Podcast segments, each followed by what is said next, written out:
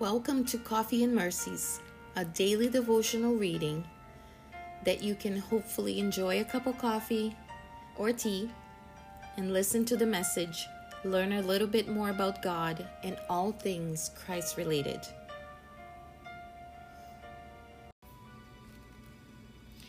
Today, you will celebrate the grace that has made you part of God's great plan and mourn the places where you aren't getting your own way. He may have been the hardest person I ever counseled. He was self assured and controlling. He argued for his rightfulness of everything he had ever done. He acted like the victim when in fact he was the victimizer. He had crushed his marriage and alienated his children. He loved himself and had a wonderful plan for his life. It was his will, in his way, at his time. He made everyone a slave to his plan and he drove them out of his life. He made incredible sacrifices to get what he wanted, but chafed against the sacrifices God called him to make.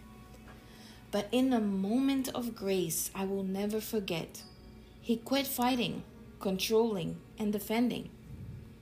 He asked me to stop talking and said, I get it. I have been so busy being God that I have had little time or interest in serving God. It was one of the most accurate moments of self diagnosis I had ever experienced. He was right. No sooner had the words come out of his mouth than he began to weep like I had never seen a man weep. His body shook with grief as grace began its work of freeing him from his bondage to himself. But my friend was not unique. If you're a parent, you know that your children are collections of self sovereignty. All, child all a child really wants is his own way.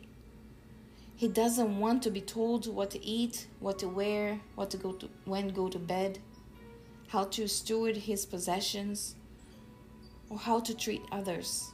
He wants to be in the center of his own little world and to write his own set of rules.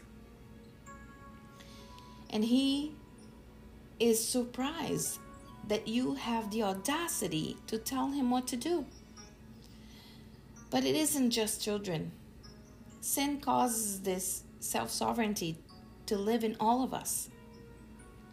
We tend to want more control than we are wise enough or strong enough to handle. We want people to follow our way and stay out of our way.